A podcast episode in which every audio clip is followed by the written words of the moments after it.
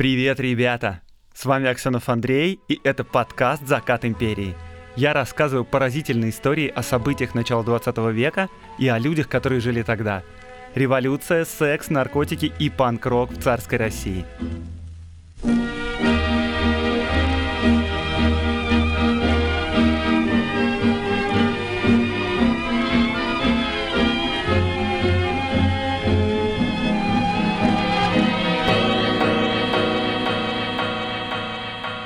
Зимой 1903 года высший свет Киева был взбудоражен и заинтригован.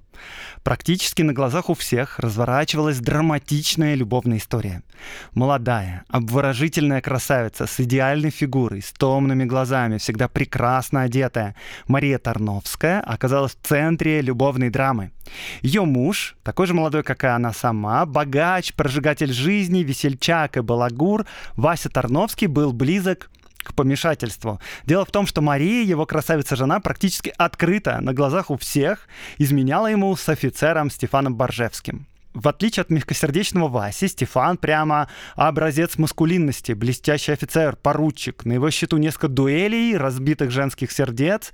Боржевский живет на широкую ногу, хотя у него нет ни родственников, ни наследства. И говорят, что деньги у него от богатых любовниц, которые в нем просто души не чают а Боржевский без ума от красавицы Марии. Он пытался вызвать мужа Марии Васю на дуэль, но не преуспел. Вася неумелый стрелок, шансы его ничтожны, и поводов для дуэли он попросту опасается давать. Он, откровенно говоря, боится любовника жены и по ночам дома буквально рыдает на ее плече. Вся эта история разворачивается уже давно и довольно бурно. Золотая молодежь Киева передает друг другу сплетни и новости об этой драме. После неудавшейся дуэли Мария решила взять дело в свои руки. Она организовывает примирительную встречу и ужин для обоих своих мужчин. Сначала они все вместе идут в театр, а по окончании спектакля вся компания перемещается в фешенебельный ресторан в общей зале гостиницы «Палас Отель». Поскольку, говорит Мария, скандал уже давно стал достоянием публики, примирение тоже должно быть публичным. Для любопытных посетителей ресторана ужин выглядел идиллически. Мужчины вежливы и предупредительны друг с другом. Боржевский заказывает у музыкантов любимые романсы Марии, много смеется, а Вася наоборот, откровенно мучается и ждет, когда все это закончится. Компания заказывает много дорогого алкоголя, коньяки, шампанское, ликеры, водку. Ресторан, кстати, сверхроскошный. Мраморный зал с колоннами, лучшая кухня и музыканты, вышкаленные официанты. Здесь проводят время представители высшего света Киева, самые богатые наследники, самые обворожительные дамы, одетые по последней парижской моде. Короче, шик. Наконец, Мучение закончено, компания начинает расходиться. Стефан Боржевский, любовник, чувствует себя на высоте. Он много шутит, совершенно не стесняясь мужа, шепчется с Марией. На выходе из гостиницы Боржевский целует руки Марии. Потом еще раз целует ей руки. Потом говорит ей по-французски, что любит ее и что жить без нее не может. А Мария просит его, ну потише, пожалуйста. Мария настаивает, что на следующий день для закрепления мира, так сказать, они должны все вместе еще и позавтракать. Подан экипаж. Боржевский на прощание что-то шепчет Марии и целует ее в щеку. И тут, в конце концов, Василий Тарновский теряет самообладание. Он достает из кармана револьвер и стреляет прямо в голову любовнику своей жены. К счастью, Вася неумелый стрелок, он промахивается, и Стефан только ранен. Ранен он в шею. На следующий день, конечно, на первых полосах киевских газет только эта история. Весь Киев обсуждает роковую женщину, Марию Тарновскую.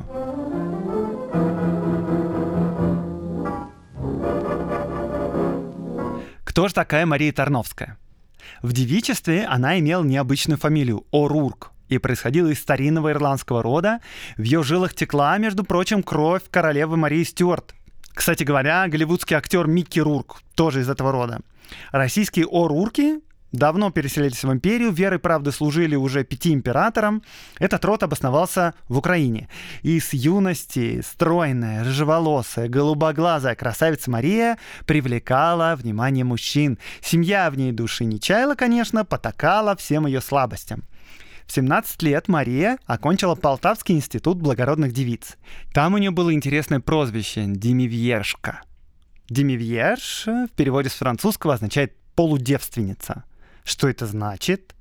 Дело в том, что совсем недавно вышла скандальная книга французского писателя Марселя Приво, которая так и называется «Демивьерш». В ней рассказывается о легкой жизни юных парижских девушек, которые уже ведут активную сексуальную жизнь, но технически хранят девственность. Вот, например, словарь иностранных слов, вошедших в состав русского языка Чудинова, вышедший в 1910 году, так определяет это слово. Демивьерш французская полудевы, молодые девушки, преждевременно знакомые с самыми интимными сторонами жизни и, физически оставаясь девами, не уступают в опытности замужним женщинам. Как видите, то, что это слово вошло в русский язык, наверное, что-то уже означает. Какую именно сексуальную жизнь вела Мария в то время, история умалчивает, не обязательно с мужчинами, возможно, с сокурсницами. Но, в общем, по выпуску в юную Марию влюбляется без памяти молодой 22-летний Кутила и богач Вася Тарновский. Тарновский — это богатейший дворянский род. Им принадлежит шикарное, огромнейшее имение Качановка с прудами, беседками, лебедями и даже с картиной галерей. Однако последние поколения Тарновских активно транжирили капиталы предков. Денег, правда, было так много, что пока что всем хватало и отцу Васи, и самому Васе, но, кажется, горизонт уже был виден. Итак, Вася — это богатый юный шалопа золотая молодежь. Он отучился в Петербурге, но нигде не служил, нигде не работал. От армии Васю отмазали, потому что у него неврастения, дурная наследственность. К тому же Вася, несмотря на юный возраст, уже плотно присел на алкогольные напитки. А еще в Питере он увлекся оперным пением и даже брал уроки. Но родственники на самом деле не очень что-то одобряли эту идею, потому что ну, знаете, петь на сцене на потеху публики, это как-то нереспектабельно. Увлечение Марией родственники Васи тоже не одобряли. Род Урурков, он, конечно, уважаемый, старинный, но не богатый. А у Марии еще какая-то сомнительная репутация. И Урурки, кстати, тоже не очень радовались предстоящему союзу с Васей, потому что он, ну, как бы кутила без определенных занятий. В итоге влюбленным помогла бабушка Васи, Людмила, лихая казачка. Она посоветовала внуку похитить невесту и провести тайную свадьбу. И вот 1894 году Василий Тарновский и Мария Урурк обвенчались. На свадьбе присутствовали только светские друзья, родителей не было. Жениху тогда 22 года, невесте 17.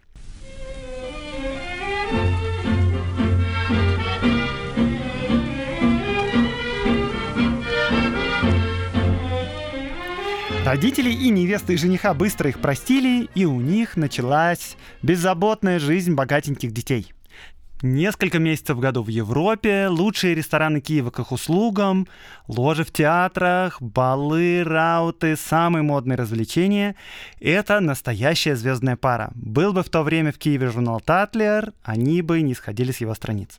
У них рождается двое детей — сын и дочь. Причем в день рождения дочки Вася пел арию Евгения Онегина и в честь этого назвал дочь Татьяной. А сына тоже, кстати, Васю, Мария родила в отдельном кабинете ресторана. Ну, короче говоря, ничто не мешает вечному празднику и бесконечным тусовкам. Поздние интервью Марии рассказывают вот что. Вася был славным малым, хорошим приятелем, детей жену любил, но отцом и мужем был негодным. И, конечно, у него были любовницы и до Марии. Но и после свадьбы он совершенно не собирался вести примерную супружескую жизнь. Прямо с первых недель женитьбы он начал изменять жене. Ну, так, по крайней мере, рассказывала позже Мария. Мало того, он обучал молодую жену разным смелым сексуальным экспериментам, с которыми тоже уже тогда был хорошо знаком. Больше того, Вася снимал дорогих проституток и, как бы мы сейчас сказали, эскортниц, и привлек к этим встречам свою молодую жену они вместе посещали элитные и не очень элитные бордели и Москвы, и Киева, и Европы.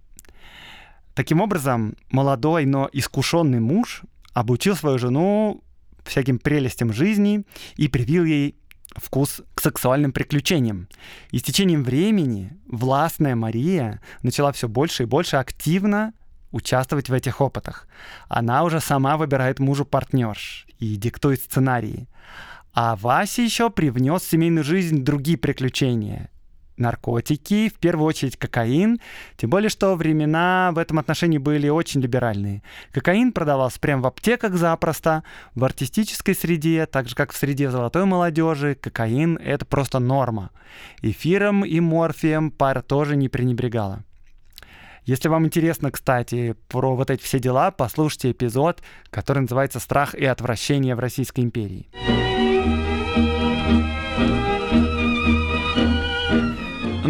Целом можно отметить, что, кажется, за 120 лет жизнь золотой молодежи не очень сильно изменилась. Только вместо клубов с музыкой тогда были театры. К этому времени деньги у Тарновских начинают подходить к концу. Отец Вася продает свое великолепное имение с картинной галереей, ну, варишу, сахарозаводчику, что тоже, кстати, признак времени. Старинные дворянские роды, привыкшие к роскоши, уступают свои имения, земли и богатства новым элитам. А производство и продажа сахара тогда это сверхприбыльно. Это как природный газ сейчас. Помните, когда я рассказывал про балерину Иду Рубинштейн, что у нее была сверхбогатая семья? Ее сверхбогатая семья тоже была семьей сахарозаводчиков. Доходы от продажи имения делятся поровну между отцом Васей и сестрой Васи Софьей. Васе с Марией таким образом достается 500 тысяч рублей, полмиллиона. Это очень много. Э, ну, скажем, это около 5 миллионов долларов сейчас, условно. Но в умелых руках это, как вы понимаете, не деньги. К тому же молодые Тарновские освободились от опеки сурового отца и теперь живут самостоятельно. Оргии, наркотики, развлечения выходят на новый уровень, и Мария начинает заводить себе любовников.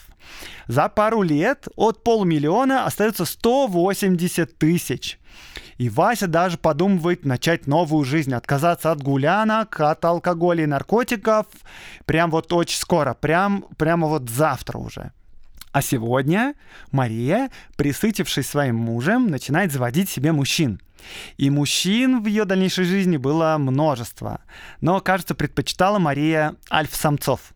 Офицеров, безрассудных и смелых до наглости прямо. Первым серьезным любовником Марии стал Павел Голенищев-Кутузов-Толстой, правнук фельдмаршала и родственник граф Толстого.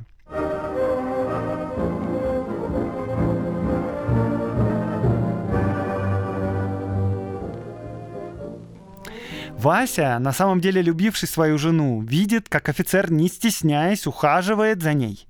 Ему попадаются письма Толстого к Муре, в которых он признается ей в любви, просит встречи. И, как писала позже его сестра Софья, несмотря на рассеянный образ жизни, он жену свою очень любил всегда просил его вызвать по телефону, как только жена вернется домой. Главой семьи была жена, но она женщина характера сильного, всегда умеет настоять на своем. Дома он часто не бывал, иногда любил с приятелями в ресторан поехать. Она любит своих детей, но мало занимается ими. Мальчика любит больше. Развод не состоялся потому, что Мария Николаевна не хотела отдавать ему детей. Тут надо заметить, что до революции при разводе дети практически всегда оставались с отцом, в отличие от сегодняшнего времени, как мы знаем. Считалось, что женщина, особенно а, разведенная, существо легкомысленное, к тому же без опоры в жизни, ну то есть она не работает обычно, не имеет образования достаточного, в любом случае доходы ее будут намного ниже, чем у мужчин, так что дети оставались с отцами. Как вы понимаете, кроме развода есть еще один вариант — дуэль. Но Вася совершенно не дуэлянт, положение его становится жалким, Пытаясь избежать дуэли, он делает вид, что не знает о связи своей жены с офицером, хотя об этом известно вообще всему Киеву. А его Мура, видя, что при возможном разводе дети ей не достанутся, начинает требовать от любовника вызвать Васю на дуэль и убить его. Вот так. В этом случае, естественно, Марии достанутся не только дети, но и все деньги мужа. И вот, что ей пишет в ответ на это предложение Толстой. Письмо. Жить вдали мне невозможно. Брось все, заклинаю тебя, Мура. Мне тяжело одиночество. Что делаешь ты со мной? Меня упрекаешь, что я не сделал последней попытки на вокзале. Я не поступил согласно твоему проекту. Он был при встречах так предупредителен, так корректен, что не нашлось повода. Он удалился и был со мной все время сух очень. Я не решился. Тарновские уезжают на лето в Ниццу. видимо, чтобы не встречаться с Толстым. Но пожираемый любовью к Марии, Толстой приезжает и туда. Он хочет максимально оскорбить честь мужа и при встрече пытается ударить его по лицу. Вася успевает отвести его руку, но не выдерживает и дает в ответ пощечину. Эх, Вася, Вася! Конечно, теперь дуэль неизбежна. Причем Толстой, как оскорбленная сторона, выбирает оружие сам. И это оружие максимально неудобно несчастному мужу, потому что они будут драться на шпагах. На пистолетах у Васи хоть какие-то шансы есть, как вы понимаете, но драться на шпагах с офицером это ну просто без вариантов. На дуэли Толстой ранит Васю в руку, и по тогдашнему дуэльному кодексу пролившаяся кровь смывает оскорбление. Вася жив, план Марии сорвался, а Мария не любила, когда ее планы срываются. И неудачник Толстой уходит в туман. У Марии новый постоянный любовник Стефан Боржевский, как раз который был в самом начале этого выпуска. Он, в отличие от Толстого, без средств, потому что Толстой, естественно, из богатого рода. Но он тоже офицер, вращается в высших кругах, он красавец и альфа покруче Толстого. За разгульную и широкую жизнь он даже был выселен из Варшавы.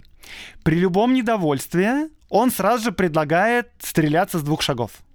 Боржевский начинает прямо преследовать Марию. Он берет билеты в соседней ложе в театре. Он на соседних местах на скачках. Вася умоляет жену послать Боржевского подальше и даже, по словам прислуги, при этом не может сдержать рыдание. Как-то раз, внезапно вернувшись домой, он застает жену с Боржевским. Не в спальне, но тем не менее вдвоем. Мария и Стефан ездят вместе в тир, потому что Мария поклонница огнестрельного оружия. Знаете, как Боржевский, человек без средств и занятий, окончательно покорил сердце Марии. Он на ее глазах прострелил в себе руку. Так романтично. Вася, чтобы прервать эту связь, решает прибегнуть к испытанному средству. Они с Марией едут за границу на воды в Бад Киссинген в Баварии. В прошлый раз этот маневр ему не помог, не помог и в этот раз. Буквально на второй день, гуляя по местному парку, они увидели кого? Стефана Здиславовича Боржевского. И тот с наглым видом заявил, а мне врач рекомендовал лечить раненую руку на местных источниках.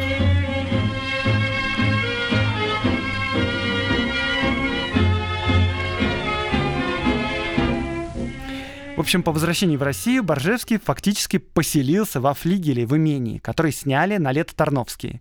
Связь Боржевского и Марии не была секретом для прислуги. Вечером, как только дети засыпали, он сразу же приходил к Марии. Вася, возвращаясь из города, обязательно предупреждала о своем приезде, чтобы, не дай бог, не встретиться с любовником. Горничная Марии покрывала их, за что получила в подарок от Боржевского золотые часики.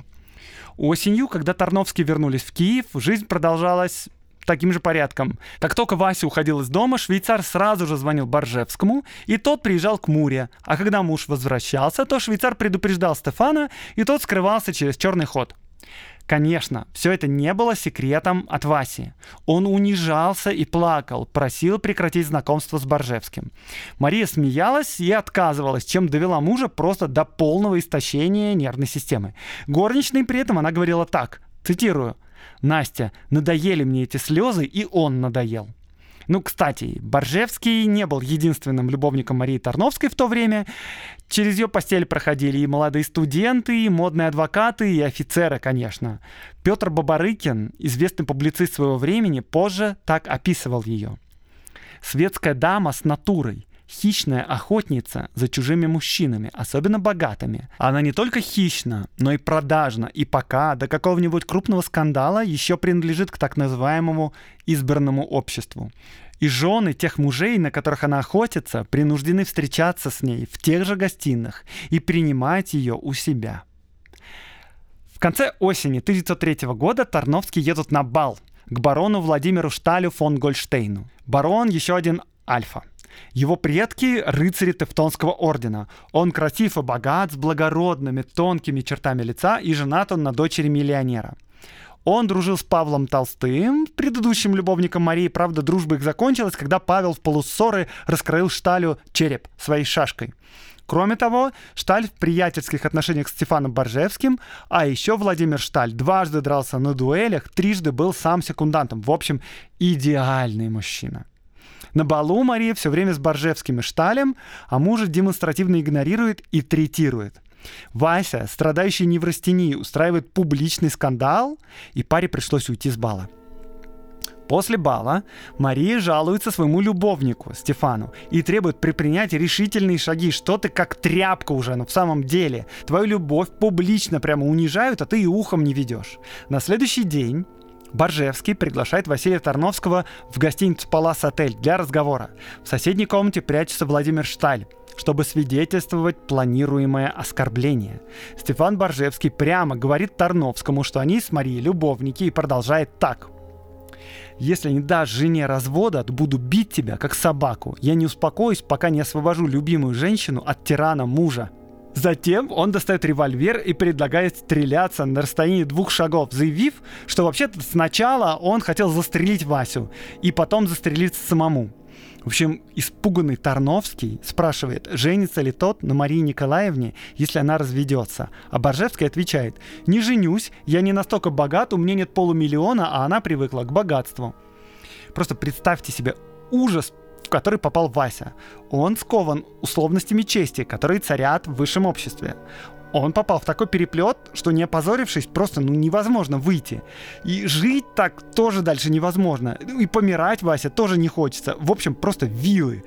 Вася пытается спустить это дело на тормозах. Драться он отказывается. И разводиться тоже. Точнее, он готов развестись, но детей не хочет оставлять жене. Ситуация просто патовая. Офицеры к такому не привыкли. Они считают Василия трусом. Ну, кем он, собственно, наверное, и является. В общем, можно его понять. Мария мужа презирает. Сам Тарновский на грани умопомешательства. 4 декабря Тарновский сказал своему лечащему врачу, «Ах, если бы вы знали, что они со мной делают, я с ума схожу». 5 декабря, пока муж находился в клубе, на его супружеской кровати жена с Боржевским. И любовник ушел только в 3 часа ночи. В общем, надо что-то с этим делать, Мария решила взять все в свои руки. Если дуэль невозможно и развод невозможен, то нужно прекратить, по крайней мере, скандалы, примирить мужчин и оставить Статус-кво, только без скандалов. С этой целью 7 декабря они идут в театр и в ресторан совместно. Как вы помните, из начала выпуска получился такой скандал, что о нем написали не только киевские газеты, но и столичные. И это, ребята, совсем даже не конец истории, а скорее ее начало.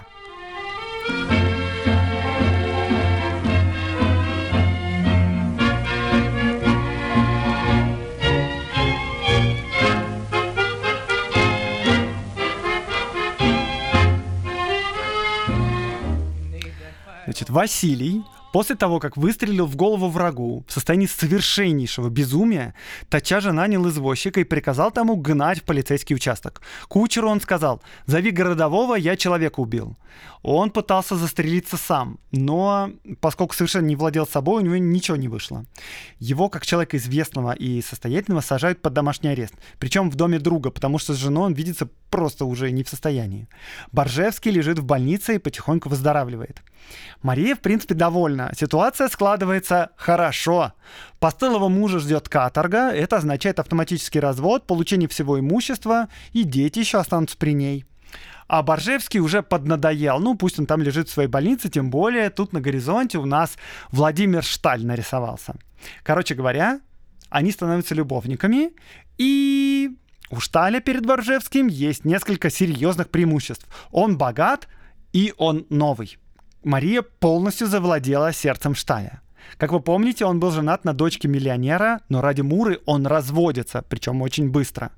Пока муж сидит под арестом, а Боржевский лечится, они вдвоем с Владимиром Шталем едут в Крым. И там, э, однако, совершенно неожиданно появляется Стефан Боржевский, которого выпустили из больницы. И появление его в планы Владимира Шталя и Марии Тарновской вообще не входило. Однако Боржевский недолго мешает их счастью. Выясняется, что Боржевского все-таки не долечили, у него начинается воспаление мозга, и за неделю он умирает. Расстроило ли это Марию? Ну, конечно, расстроило. Это же так не тактично. Приехать туда, куда тебя не звали и не ждали, и помереть. В часовне около тела бывшего любовника она сказала служанке, скорее бы его похоронили, а то он ужасно воняет. Мария и Владимир Шталь прекрасно проводят время в Ялте, проматывают деньги, доставшиеся любовнику после развода. Своих средств у Шталя, к слову, немного. И Мария цинично заявляет ему, что ее любовь стоит дорого.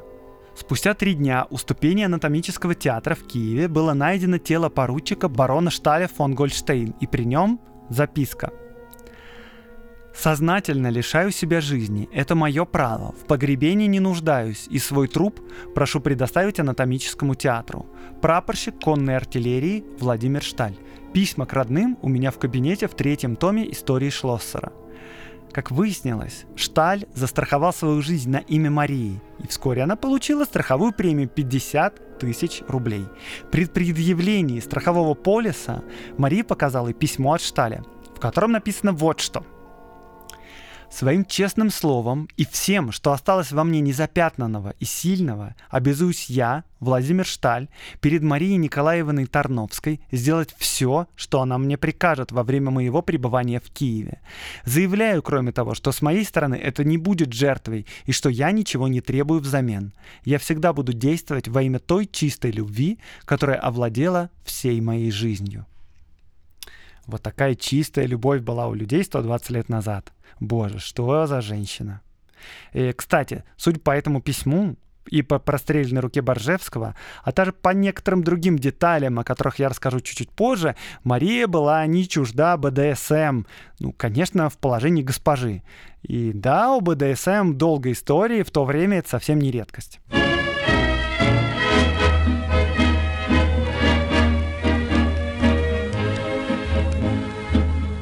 Значит, начинается суд над Василием Тарновским. Слушайте, мне в этом выпуске так хочется делать разные экскурсы в сторону, но в сегодняшней истории столько событий, что просто времени не хватает, невозможно. Я еще даже до середины не дошел. Про суды, известные судебные процессы, адвокатов обязательно будут выпуски, но пока что для понимания контекста а, нужно отметить, что суды в то время, особенно громкие суды, это крупнейшие медиа-события. Ход заседаний и речь адвокатов, прокуроров печатаются в газетах, причем не специализированных юридических, а вполне обыкновенных. На судебные заседания ходит публика, а потом обсуждает происходящее. Громкие события привлекают журналистов со всей империи, а это, конечно, громкий суд. И суд над Василием Тарновским проходит в Гомеле, а не в Киеве. И по требованию министра он туда перенесен, чтобы избежать возможного влияния семьи и знакомых. Защищать Василия Тарновского взялся известнейший адвокат Сергей Андреевский. И вот какие слова он произносил перед присяжными. Видимый закон против Тарновского, потому что он выстрелил в человека.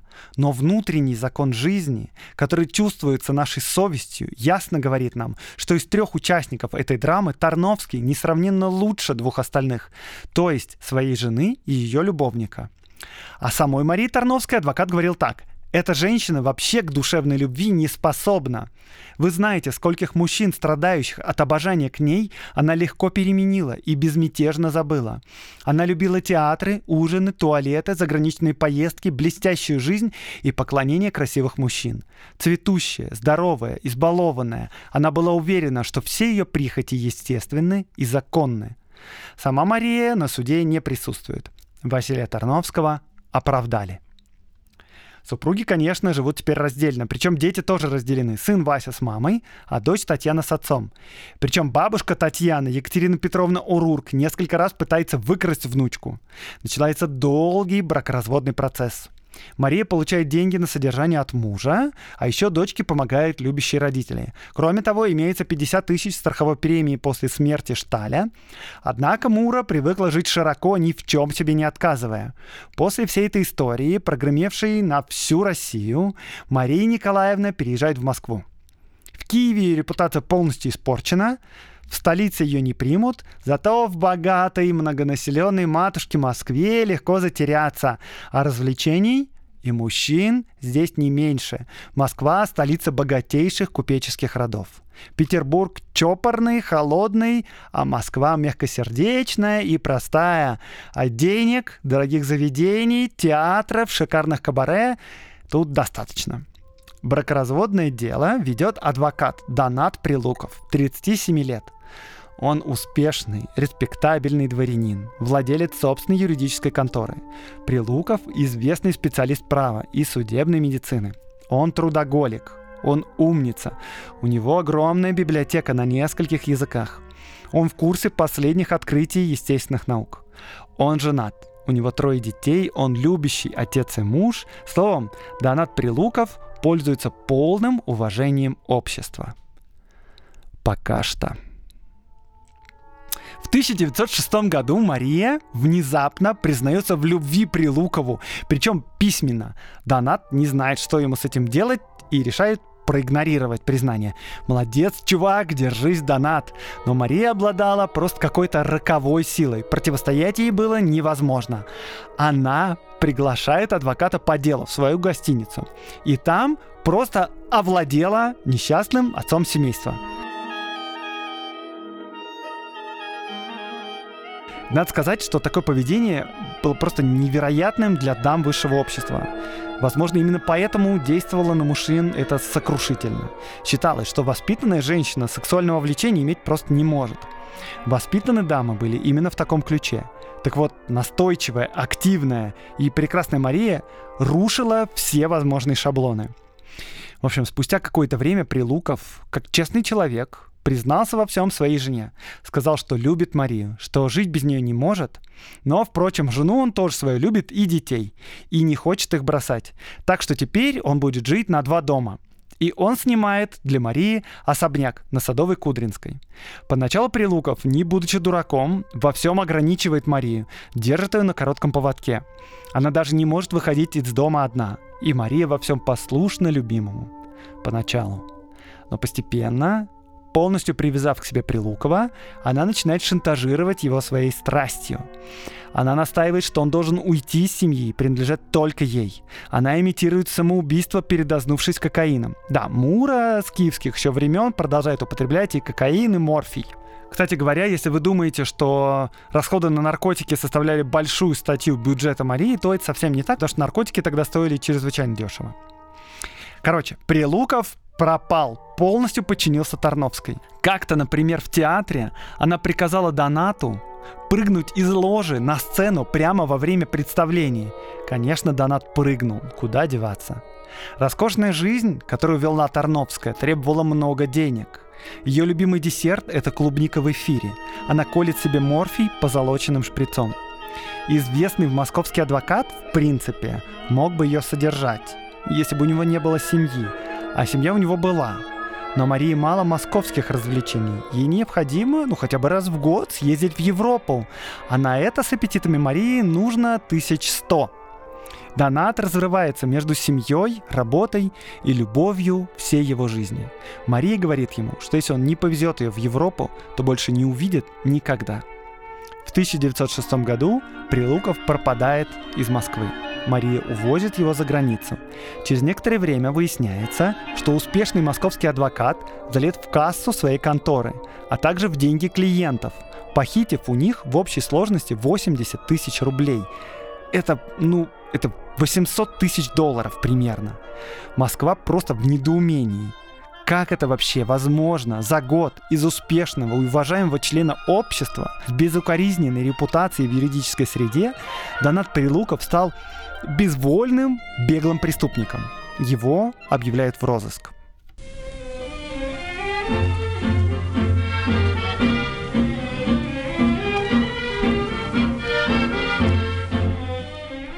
Четвертое сентября 1907 года. Венеция. Площадь Санта-Мария-дель-Джильо. Палаццо графа Павла Комаровского, русского подданного, богача, героя русско-японской войны. Раннее-раннее утро. В дверь звонит молодой человек в сером пальто и в коричневой шляпе. Ему открывает горничная итальянка, и молодой человек просит графа Комаровского. Вскоре граф спускается в переднюю, жмет руку молодому человеку, и они о чем-то беседуют по-русски. Спустя несколько минут прислуга слышит выстрелы – все сбегаются к передней и видят молодого человека в ужасе. Он в слезах и на коленях у тела графа. Граф лежит на полу в луже крови и рядом валяется пистолет. Прислуга в шоке. Молодому человеку приносят на шатыря. Все убеждаются, что произошло самоубийство, и молодой человек стал тому невольным свидетелем. Его отпускают, приходит врач и полиция. В больнице, однако, обнаруживается, что у графа Комаровского 5 огнестрельных ран в живот. И это как-то, знаете, слабо похоже на самоубийство. Спустя три дня граф Комаровский умирает от потери крови, но он успевает оставить завещание и называет имя убийцы. Убийца Николай Наумов – Граф говорит, что Наумов был безнадежно влюблен в его невесту и совершил преступление из ревности. Все свое немалое состояние граф оставляет невесте, а заканчивается его завещание так. «Прошу браслет и письма Марии Николаевны положить ко мне в гроб». Невесту графа зовут Мария Николаевна Тарновская.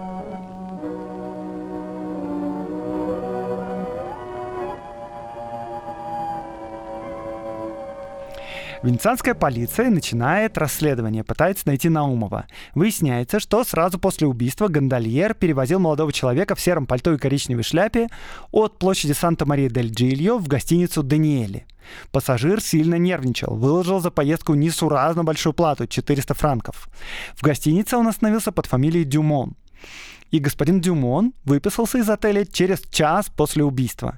Его приметы рассылают по Италии, и через два дня Вероне Наумова арестовывают. У него нет при себе никаких документов, даже метки с фамилией спороты с одежды. Очевидно, он предполагал, что граф убит, и никто не сможет сказать его имя. Его сажают под арест. Когда с убийцы снимали золотой крестик, он невероятно заволновался и просил вернуть крестик. Говорил, что это семейная реликвия, но, впрочем, крестик тоже самый обыкновенный. Убитый, граф Комаровский, это важная персона. Он невероятно богат. Полгода назад у него умерла жена. Он в трауре. Он казачий генерал, относительно молод, ему 39 лет. А в России в это время, 907 год, революция, политические убийства случаются каждый месяц, а то и чаще. И кто его знает, что там эти русские не поделили друг с другом. Венецианская полиция привлекает к расследованию петербургских сыщиков. За дело берется начальник петербургской сыскной полиции Филиппов.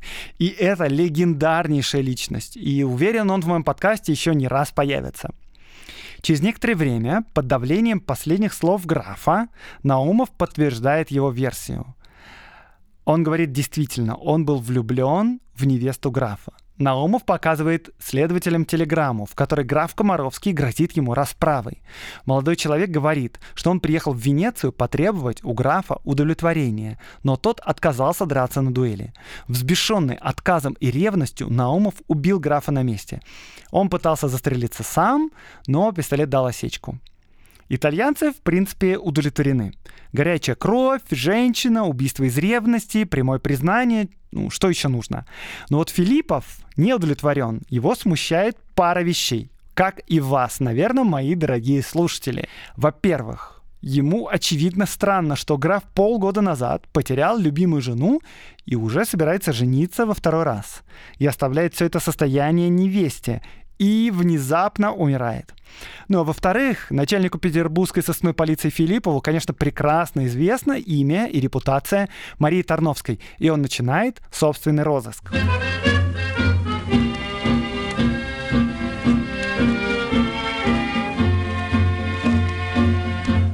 Еще через некоторое время Филиппов выясняет интересный факт. Помимо того, что Комаровский оставил наследство Марии, еще он застраховал свою жизнь на ее имя. В общем, Филиппов выезжает в Вену, где, по сведениям полиции, в то время жила Мария.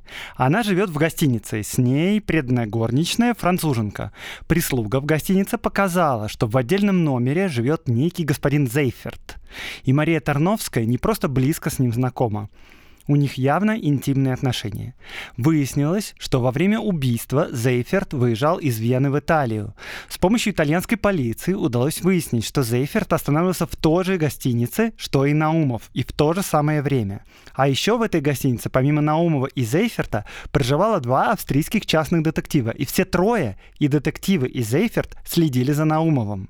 В день убийства все трое были замечены около палаца графа Комаровского. Кажется, подозрительных сведений достаточно, и Зейферта арестовывают. И Зейферт оказался вовсе не Зейферт, а, конечно, бывший московский адвокат Прилуков. За год с лишним путешествий по Северной Африке и Европе все деньги Прилукова кончились, и Мария начала терять к нему интерес. Нужно было непрерывно доказывать ей свою любовь, преданность и удовлетворять ее аппетиты. Весной 1907 года они знакомятся с парой Комаровских, и Мария влюбляет в себя графа и делает его своим любовником.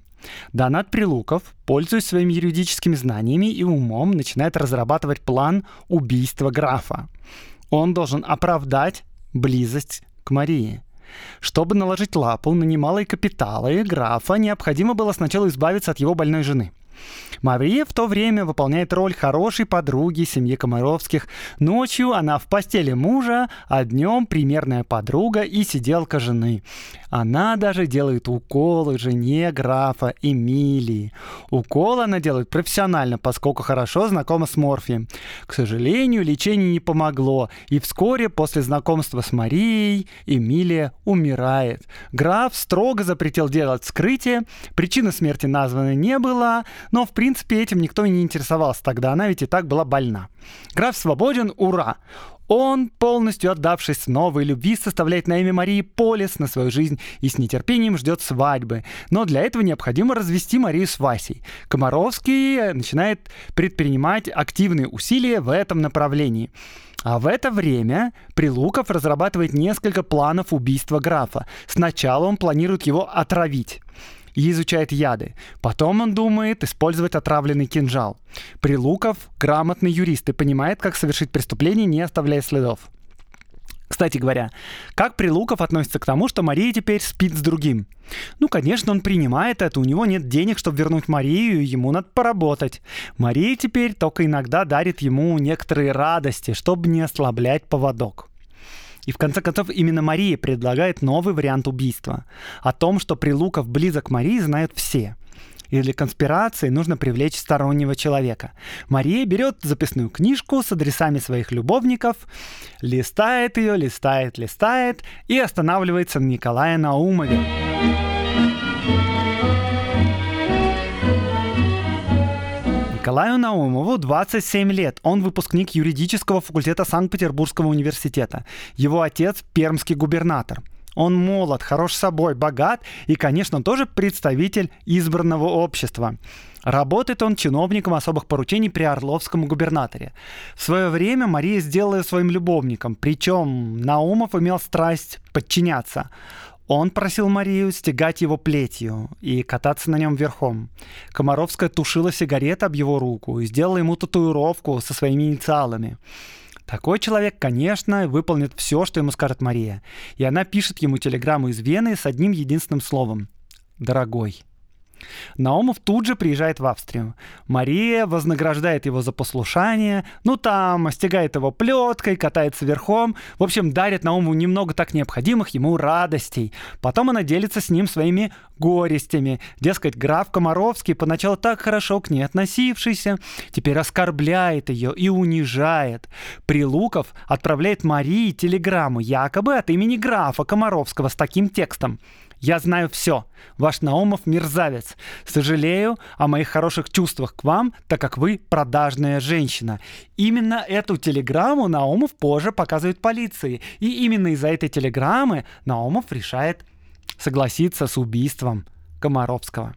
В общем, он видит, как эта телеграмма расстраивает любимую. Она плачет. А кто может устоять против слез женщины? Особенности, если плачет Мария Тарновская. В общем, Наумов готов на все. Мария требует от него, чтобы он разделался с обидчиком. Она его благословляет, целует и вешает ему на шею свой золотой крестик. А после того, как Наумов сделает свое дело, она обещает на нем жениться. Прилуков едет страховать Наумова. Из Венеции он отправляет Марии телеграмму от имени Наумова. «Вы оттолкнули меня ради Комаровского, но я знаю, где он находится. Я его ненавижу и помешаю браку».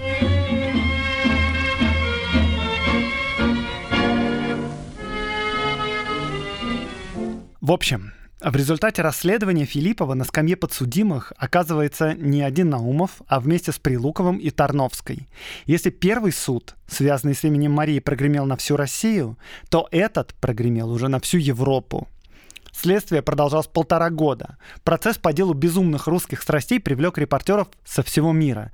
Защитник Марии, профессор Марсели, говорил, что Психика славянской души, движение которой загадочно и непонятно для жителей Западной Европы, требует особых подходов.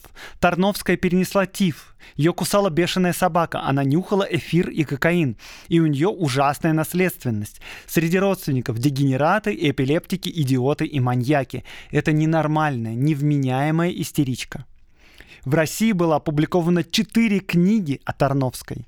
Известная писательница и журналистка Анни Виванти взяла у Марии серию интервью и написала на их основе роман под названием «Цирцея». Причем роман написан как бы от имени самой Марии. Роман тут же переведен на несколько языков. Интересно, что в этой книге Мария представлена жертвой жестокого патриархального мира – в современной Европе женщины не имеют возможности получить хорошее образование и развиваться так, как им подсказывает природа. Вина за все разрушенные жизни, очевидно, лежит на мужчинах. И в первую очередь на Васе Тарновском, который, воспользовавшись неопытностью юной Муры, совратил ее, привил ей страсть к сексуальным извращениям и наркотикам, а Мария, как подсказывало ей патриархальное воспитание, была во всем послушна мужу. Такой вот образчик ранней феминистической прозы. Значит, в результате этого расследования Прилуков был признан организатором убийства, ему дали 10 лет, Наумову дали 8 лет, а Марии Тарновской 6. Но популярность Марии не ограничилась процессом и книгами. На площади Санта-Мария-дель-Джильо и сейчас есть бар под названием Тарновска – это не реклама. Ей посвящено множество статей и воспоминаний. Данунция, помните его, будущий любовник Эда Рубинштейн, написал по этой истории пьесу, и ее ставят в нескольких театрах. Поэт, декадент, наркоман Игорь Северянин посвящает ей такие строки – по подвигам, по рыцарским сердцам, змея, голубка, кошечка, романтик, она томилась с детства в прейскуранте, стереотипов нет ее мечтам, названия и цены. К ее устам льнут ровные заставки, но отстаньте. Вот как-то не сказалось, в бриллианте есть место электрическим огням. О, внешний сверк на хрупости мизинца, ты не привлек властительного принца, поработитель медлил, и змея в романтика и в кошечку с голубкой вонзала жало расцвела приступкой от электрических ядов, не моя, Тарновская.